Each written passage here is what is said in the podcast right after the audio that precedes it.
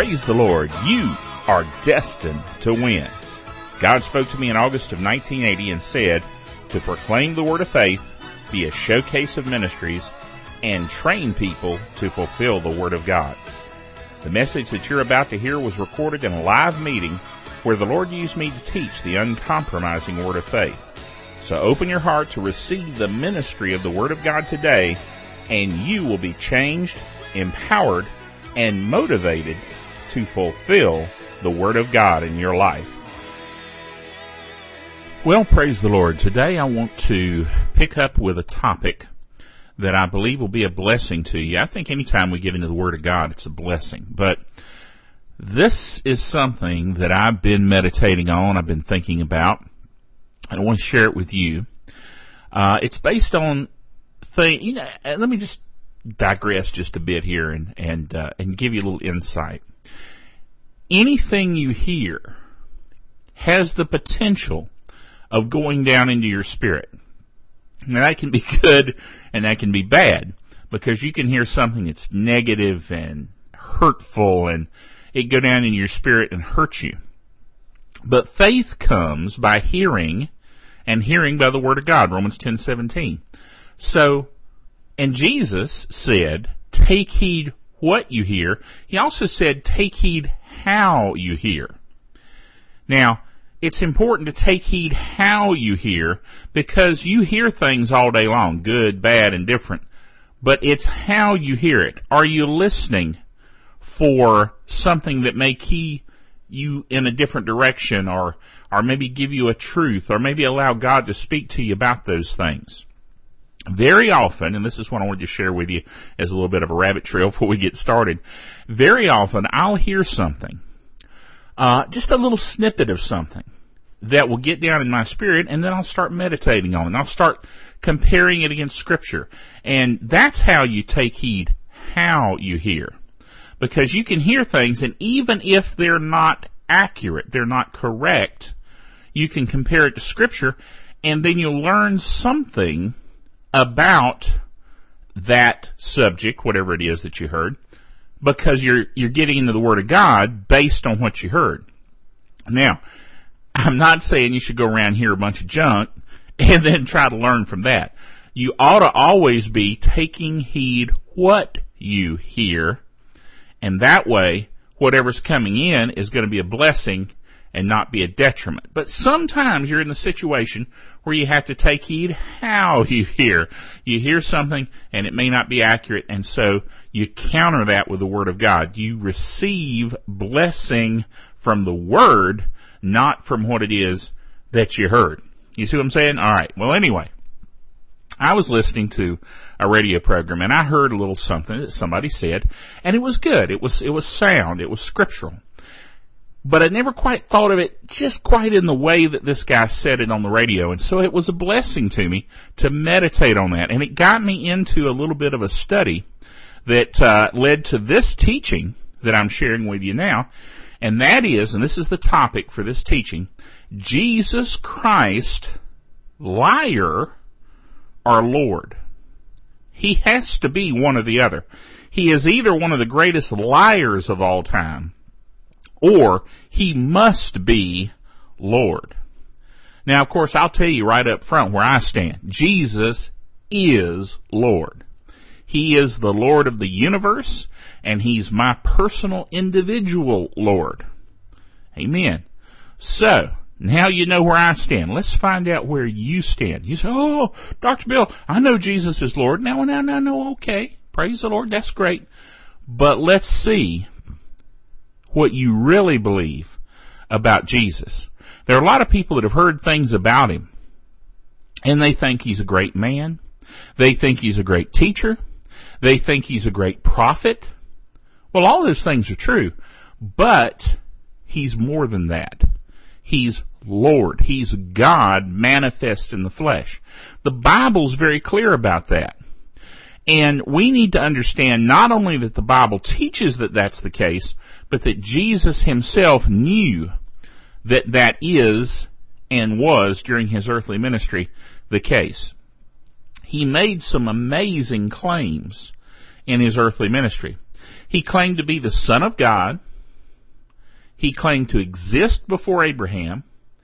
He claimed to be judge of all mankind. Now remember, this is only during his three and a half years of ministry on the earth that he made these claims.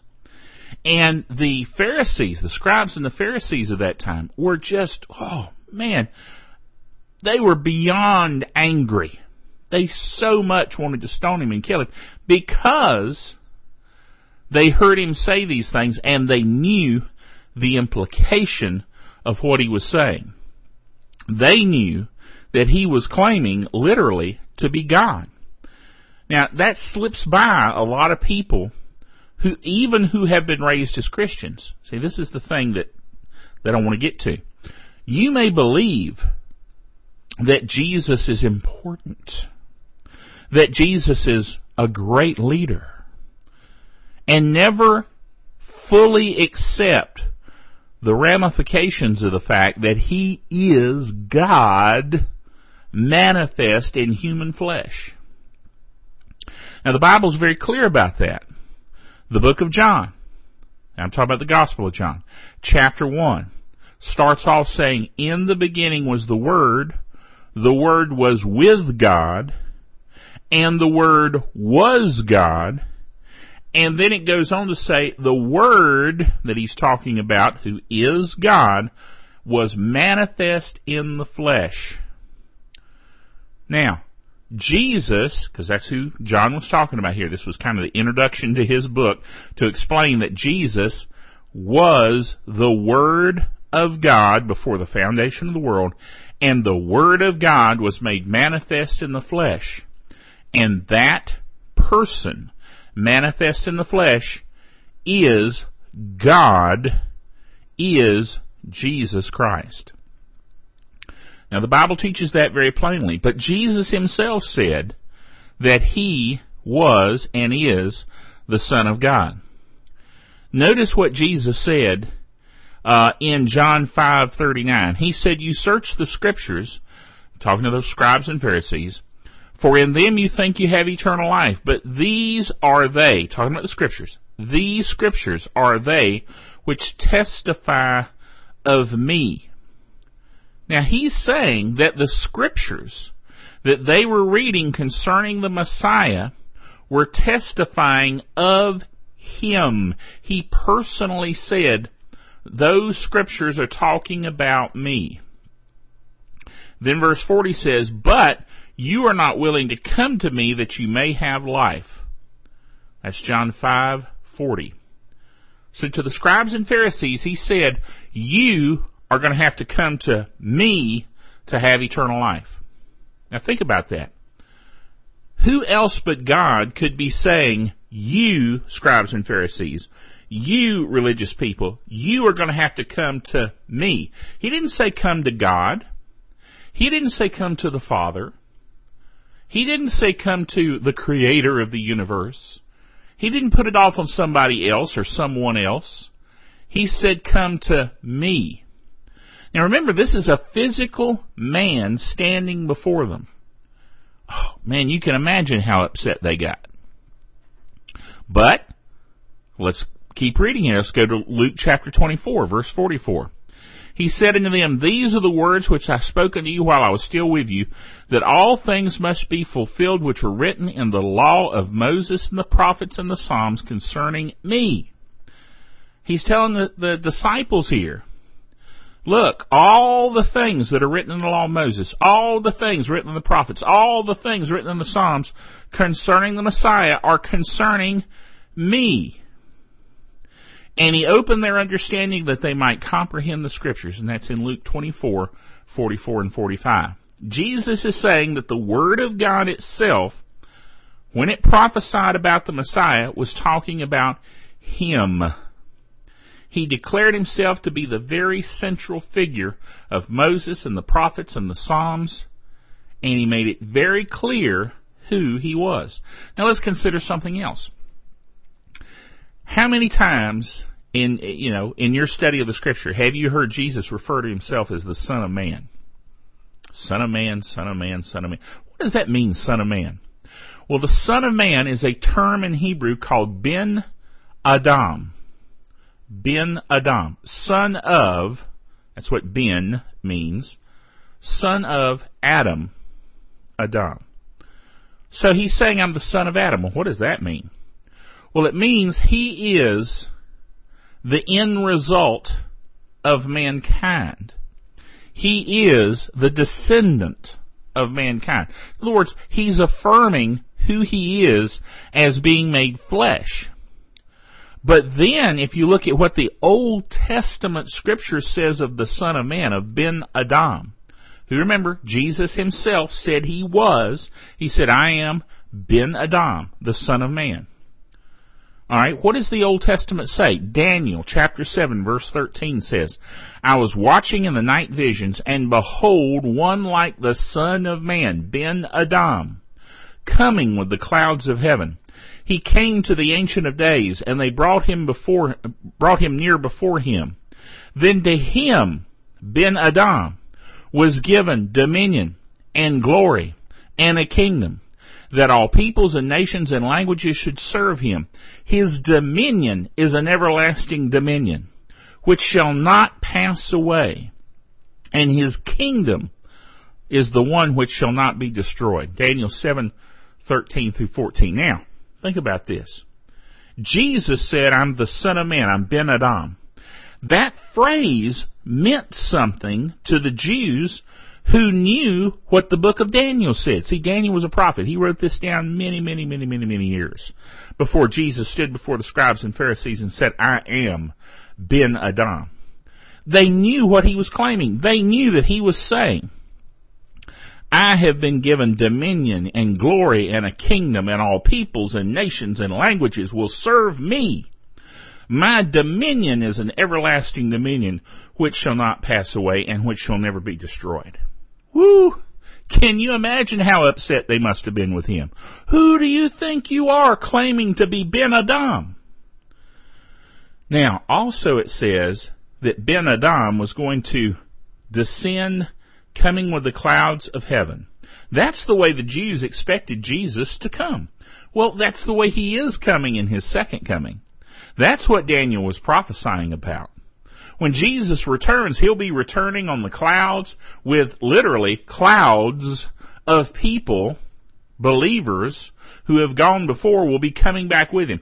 Woo, if we were to pass away from this earth, if we were to go home and be with the Lord, before Jesus returns, we're going to be in that cloud. It causes a cloud of witnesses. We're going to be in that cloud coming back with him. He's not only coming back on the clouds like the clouds of the sky. He's coming back with clouds of believers with him. Praise the Lord. Now, if we're physically here, when he comes back, we get to meet him in the air and still be part of that group. Hallelujah. so you got it both ways. Whether you go before he comes or whether you go up and meet him in the air when he comes.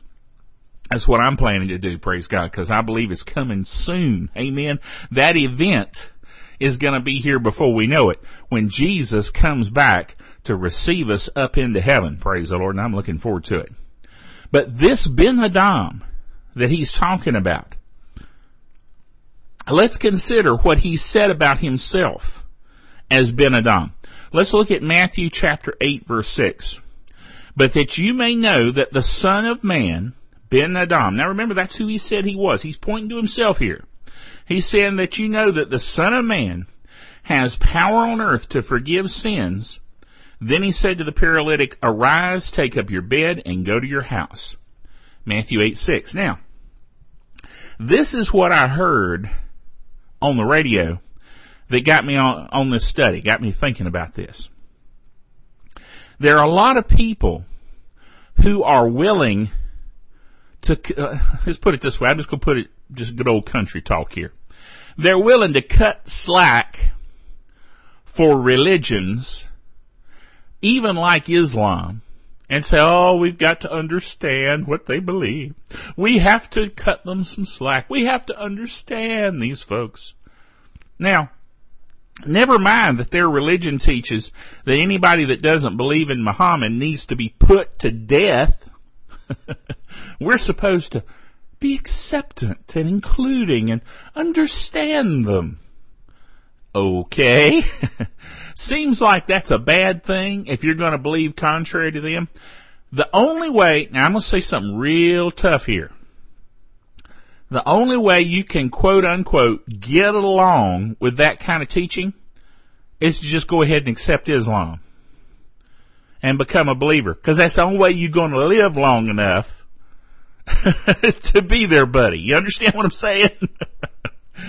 oh, I know that's harsh, but I'm, I'm just saying what the Quran teaches. The unbeliever is supposed to be put to death.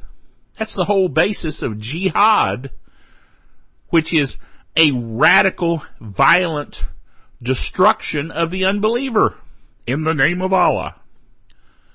So, the world is telling us we're supposed to be real easygoing and get along with people like Muslims and Islam.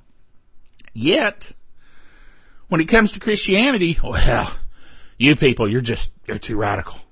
No, no, no, no, we don't have anything to do with you. We gotta remove all mention of the Christian, Judeo-Christian God from our government and from the public discussion. We've got to remove all that and we've got to elevate these other religions. Give them equal time. You know, give, give them some, uh, like I said, cut them some slack. Because for too long we've been, uh, uh, accepting of Christians. Well, there's never been a time that Christians were all that accepted. Matter of fact, it's during times of persecution that Christians grow, to be honest. So a lot of this persecution that is, has come upon us in recent years, it's going to separate the sheep from the goats. It's going to be, uh, basically a catalyst to the development of Christians to believe in what they truly believe, or they're going to fall to the wayside. That's sad, but it's true. Happens every time during persecution. But again, I'm digressing a bit here. The point is, there must be a difference between Christianity and its beliefs and all these other religions, or why would there be separate belief systems? Now I don't like calling Christianity a religion because a religion is man's attempt and effort to reach God. Christianity is all God's effort to reach mankind. It's all on His part. It's no works that I do that get me to heaven. It's all because of what Jesus did. So religion by definition is man trying to reach God. Well, Christianity was God reaching out to man. So I don't see it as a religion. I see it as a relationship with a loving heavenly father that provided everything for salvation, including his only begotten son. So I don't view Christianity as a religion. However, for the sake of this discussion, let's say that Christianity is a religion like Islam, like Hinduism, like all these others. What differentiates these different religions? Well, all of them have a belief system. Amen? All of them have, uh, you might say, rules. You might say do's and don'ts. And all of them typically have a set of um, writings, whether they are put together in a book, like the uh, the Muslims have the Quran, Christians have the Bible, Mormons have the Book of Mormon. But whether it's put into one book or a lot of different writings, there's usually a body of written information that become that religion's scriptures. Okay? You see what I'm saying? So now, just examining this, you might say, okay, well, Christianity is a religion. It has a holy book. It has a great teacher in the person of Jesus. The uh, Islamic beliefs, Muslims, they have Muhammad, a teacher, and they have uh, a series of writings that have been put into a book called the Quran. Uh, so you could go through each one of these and you see similarity in that sense. And the world looks at those similarities and say, see, all religions are alike. Now I'm talking from the world's perspective here, that all religions are alike. Now, the difference then has to be what those different religions say about themselves and what their leaders say about themselves. Muhammad never claimed to be God. Hindu religion, there wasn't one person who stood up and said, I am God. Jesus stood up and said, I am Ben Adam. I am the Son of God. I am the one that created the heavens and the earth. Oh my. That's pretty different. Now, in a study of these comparative religions, Jesus stands apart as the one who said, I am the way. Notice the I here. How he, he made it personal, talking about himself. I am the way. I am the truth. I am the life and no man comes to the Father God but through me. I, I, I, me, me, me. He's talking about himself. He wasn't deferring off and saying, oh, it's all God. He didn't have to. He is God.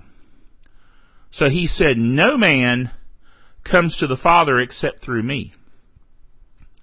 That exclusiveness, that exclusionary context is what I want to center up on here. If Jesus is the only way, then you can't say that Hinduism is okay because it's just another way. There is no other way. There's only one way and that's through Jesus. Oh, well, I'm a Buddhist and I believe in Zen practices and we just get along with everyone and, and I'm okay because I believe that. Not if you want to go to heaven. It may make you, uh, quiet and peaceful. And you may stare at your belly button and get revelation. not really, but you understand what I'm saying. But that's not the point. The point is, where are you going to be eternally?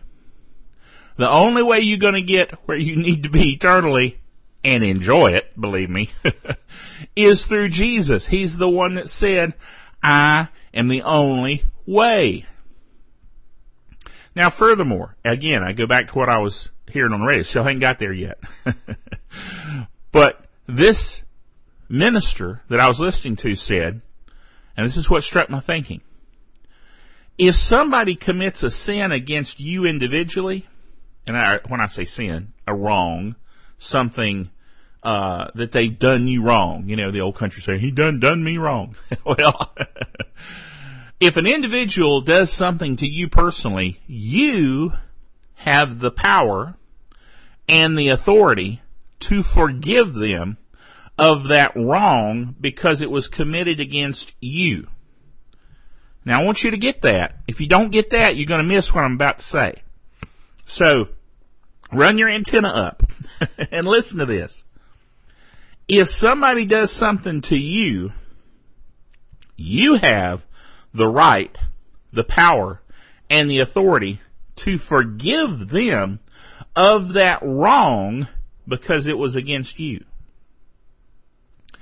Now, if somebody does something wrong to somebody else, you don't actually have a legal position to forgive the other person the wrong against the other person. Because you're not involved in that exchange. You see what I'm saying? That person who was wronged can forgive the other person, but you're not really in a position to forgive in that situation. Now, don't get me wrong in this sense. We should always be in a forgiving state, manner, action. But I'm talking about the actual legal, official stance regarding somebody doing somebody wrong and, and them forgiving them. You're out of that equation. Okay? That's what I'm saying. Now, sin is something done, is a wrong committed against God. That's what sin is.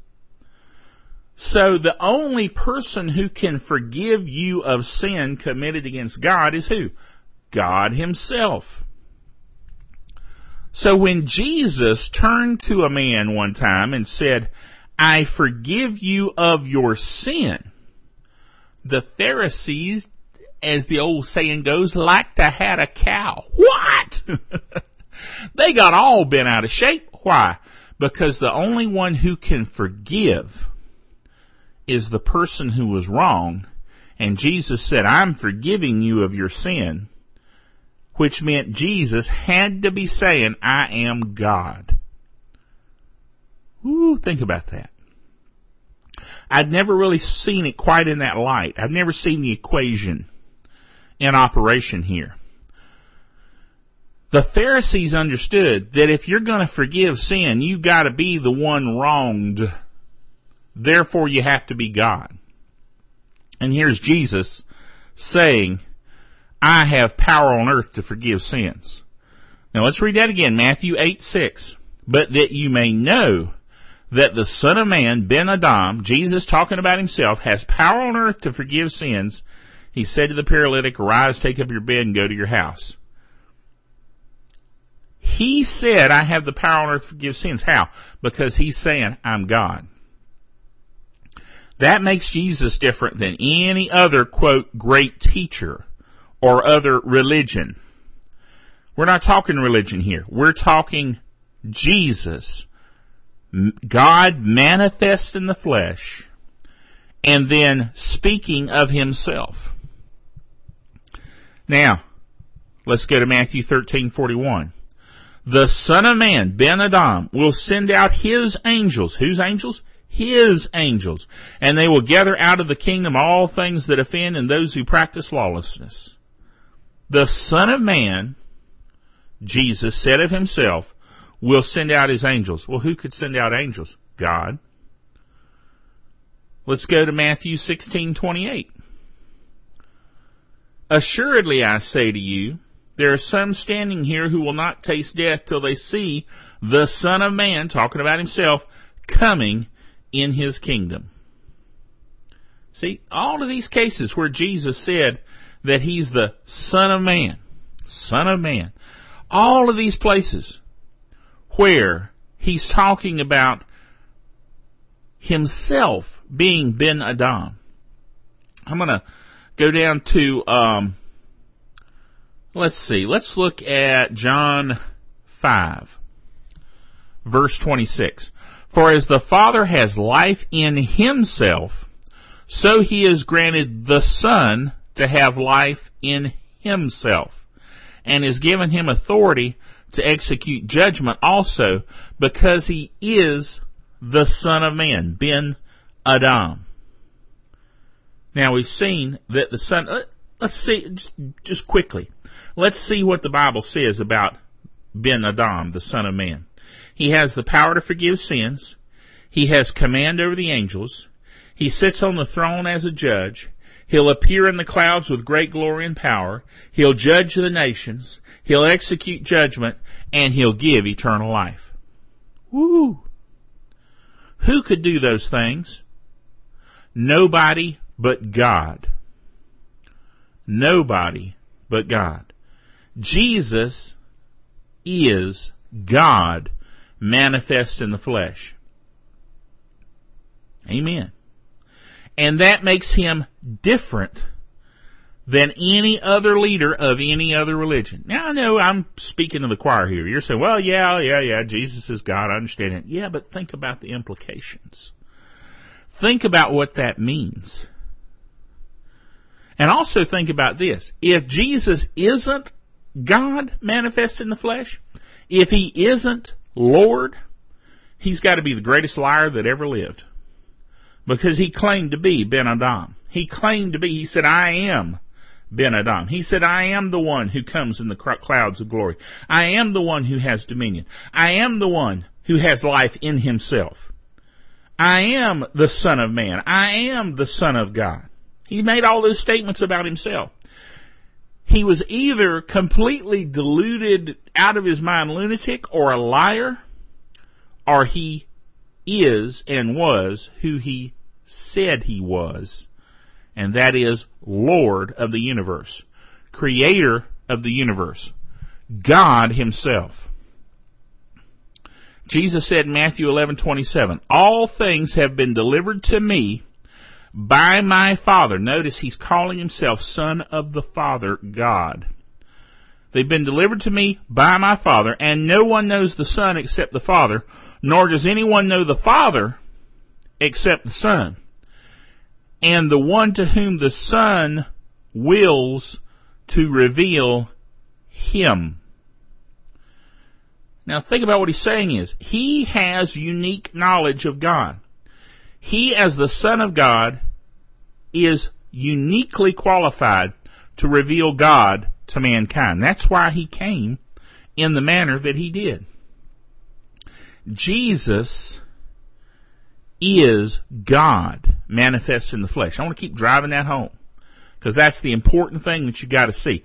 Now, here's the final kicker on this. This is the one that the scribes and the Pharisees, once they heard this, man, they were, they were ready to kill him any way possible. They attempted to stone him several times and he just walked through the crowd and was, was free. Amen. They wanted to kill him. But look at what he said in John 8, 56. Jesus said to them, most assuredly, whew, he put emphasis on it. Most assuredly I say to you, before Abraham was, I am. Now when Moses spoke to the burning bush and he asked that burning bush, because he knew that was God, he'd taken off the shoes off of his feet because he knew he was standing on holy ground. And he's speaking to the bush and he says, who, who shall I say sent me? Cause see, the Jews didn't know the name of God, his personal name. They called him a lot of things, but they, you know, they didn't know his personal name. So he figures, I'm going to need to ask, who shall I say is sending him? And so God says, you tell them I am that I am sent you. The term I am is where we get the word Yahweh in the Hebrew, which is transliterated Jehovah. That name means I am the pre-existing, self-existing God. I am that I am. Nobody created me Nobody started this universe other than me. I am the God of the universe. I am the only God. I am that I am. So here's Jesus and here's the Pharisees and they hear him say, most assuredly I say to you, before Abraham was, I am. Oh my goodness, it was on. They got so mad. The very next verse says, Then they took up stones to throw at him, but Jesus hid himself and went out of the temple, going through the midst of them and so passed by. Supernaturally got away. But immediately they took up stones. Why? Because he said, I am that I am. I am God. Woo! Now let's go back to Exodus 3. Moses said to God, indeed, when the children of Israel shall uh, say to them, the God of your fathers is sent to you, and they shall say to me, what is his name? What shall I say to them? God said to Moses, I am that I am, or I am who I am. And he said, thus shall you say to the children of Israel, I am has sent me to you. So this is the point at which Jesus made it very clear.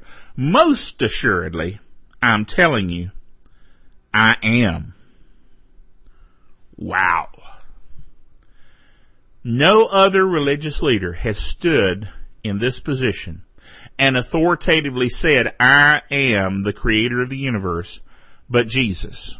Not with authority, not with power, not with the backing of all the miracles and the supernatural that occurred to back it up. Oh, there's been lunatics and crazy people who said, I'm God. But it's obvious that they were just demon possessed, crazy, whatever. Jesus is the one that turned wine to water. Jesus is the one who fed the 5,000 plus. Jesus is the one that raised the dead. Jesus is the one that himself was killed and was buried and was raised literally, physically from the dead. Jesus is uniquely God. John 14:1 Let not your heart be troubled. You believe in God, believe also in me. He's saying believe in me as God. Whew. Amen. His absolute claims of deity is what we're looking at here. John 14, same chapter, but in verse 8, he says, Philip said unto him, Lord, show us the Father, and it's sufficient for us. It sufficeth us. Jesus said to him, Have I been so long with you, and yet you have not known me, Philip? He who has seen me has seen the Father. So how can you say, show us the Father? He's saying, I am that I am. I am the Father God. Woo. Jesus is God. Amen? Once you settle that truth in your mind, once and for all, and understand that Jesus is God, the God that created the universe, then you understand why all of these other belief systems are just blips. They're nowhere near what Christianity is.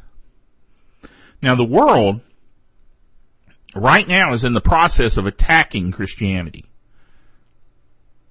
And you're going to see it. You're going to see more of that kind of thing. But here's what you got to realize. The difference between Christianity and other belief systems is not just night and day. It's not just miles ahead. It's literally the difference between the truth and lies. Because there is no way to the Father except through the Lord Jesus Christ. Every other quote unquote religion is just a waste of time. It's useless. Oh, but Dr. Bill, don't you think there's a lot of great teachings among all the other religions? Anything they had to say did not originate from God. Anything they had to say did not originate from truth. If they have anything, if you do a study, a true study of comparative religions, you'll find that there are certain things that different religions teach that are similar to what the Bible teaches. You know, Jesus saying, do unto others as you would have them do unto you. The golden rule as it's called. There's a similar thought like that in a lot of different religions, but it's just a, a pale shadow of the real truth that Jesus taught. Do unto others as you would have them do unto you. The Bible is the truth. Here's the other thing that we need to say definitively. The Bible is the Word of God and nothing else. The Bible is the truth of God and nothing else. The Bible is right and nothing else is. You say, Dr. Bill, that's awful harsh. No, but it's the truth. The Bible, Jesus said, thy word is truth the Bible was given to us as the absolute truth of God. If the Bible says it, that's just the way it is. Period. Now there's a lot of people, again, in the world that are casting aspersions on Christianity. How can you believe that old book? It's full of contradictions. No, it's not. There's not one single contradiction. Oh, but Dr. Bill, I can prove it to you. How can you claim to have a doctorate in theology and not know the Bible's full of contradictions? Not one contradiction. I double dog, triple dog dare you to show me a contradiction. Well, I can show you several. all you're going to show me is your ignorance of the Bible. How dare you say that? Because I have the authority of the Bible that it is within itself consistent. I can look at anything the Bible says and I can see within the Bible explanation of what it's saying. Let me give you an example. There's a verse in the Bible that says God gives and God takes away. There's a lot of songs out there. Matter of fact, some very popular current songs in Christian, in the Christian world that talks about the Lord gives and the Lord takes away. Did you know that is in the Bible? Absolutely that is in the Bible. It's in the book of Job. But do you know that when Job said that, the Lord gives and the Lord takes away, he was totally 100% wrong. Now the Bible accurately reported that Job said, the Lord gives and the Lord takes away. That's absolutely accurate. But that's not the truth. They say now, now, now hold on Dr. Bill, you're being selective here. How can you say, how can you say so definitively that the Lord doesn't give and take away? Well, He does give. He is the giver. He is the absolute example of giving, but He doesn't take away. He is not the stealer. He's not the destroyer. Jesus said in John 10:10, 10, 10, "The thief comes not but for to steal and to kill and to destroy, but I am come that they might have life and might have it more abundantly." He's saying Satan's the one that comes to kill, to steal and to destroy. He's the one that comes to take away. God is the giver of life and that more abundantly. Yeah, but Job said, so you just, you just clarified it right there. Job said, the Lord gives and takes away. Later on in the book of Job, the Lord speaks to Job and says, you have spoken wrongly of me. Now did the Bible accurately report what Job said? Yes. 100% accurate. Was what Job said in that instance correct? No, it was 100%, well at least 50% wrong. he was the one who gives, but he's not the one who takes away. So we'll give him 50%. That's still not a passing grade. 70% is your passing grade. so he's still failed with regard to the truth of the Word of God. But the Bible accurately reported it.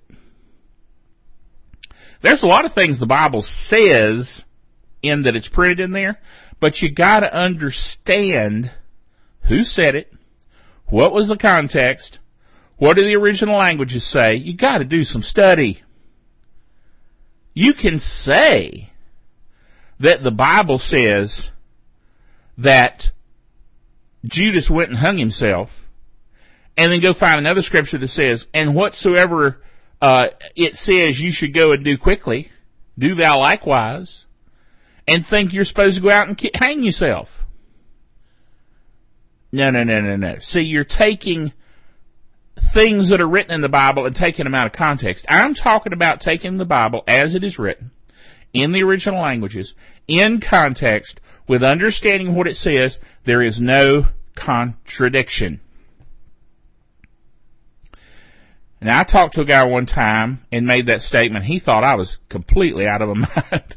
he said, I know the Bible's full of contradictions. I said, show me one. He couldn't show me one. He said, well, I can't show you right offhand, but I could find out. I said, you go, you go study, you go find it, bring it to me and, and uh, let me see it and I'll see if it's truly a contradiction. You know, I never heard from him again. And he was bound and determined to prove me wrong. Never heard from him again. Now, I'm sure there are a lot of people out there that are scribbling very quickly. I can do that, Pastor. You just watch. You put it in context. You go back to the original languages. You find out what God is saying in the scripture. There won't be any contradiction. The Bible is the truth. And let me put it this way. If the Bible's not the truth, if, and I'm not saying that it contains truth, I'm saying it is truth. Genesis to Revelation, including the maps. As the old saying goes. The Bible is truth. If it's not, then woe is us. We don't know, we don't know what we're doing. We don't know what we're talking about. first you have to accept the integrity of the Word of God. Once you accept, accept the integrity of the Word of God, then you read what's in there and you let it change your life. And you see that it's not religion, it's relationship. And you see that it is the only one true, correct, right way to the Father. And there is no other. So you're wasting your time on anything else. I tell you, it, it, it hurts to hear of people who became Christians, turned to the Lord, received Him as Lord, believed God raised Him from the dead, were truly changed and converted, understood the things of the Word of God, and then hear that years and years and years later, they've turned from believing what the Bible says and now they're just talking Eastern religion and weird junk. Oh, that just hurts. Because they've left the truth to follow a lie. They've left the truth to follow a lie. And it says that in these last days, that unless these days were cut short, even the elect would be deceived. And as a teacher in the body of Christ, that's why I'm so adamant, so insistent that you personally make a stand, that you personally decide, is Jesus Lord or is he the greatest liar that ever lived? He's gotta be one or the other. And you need to decide that he's Lord. You need to decide that the Word of God is absolute truth.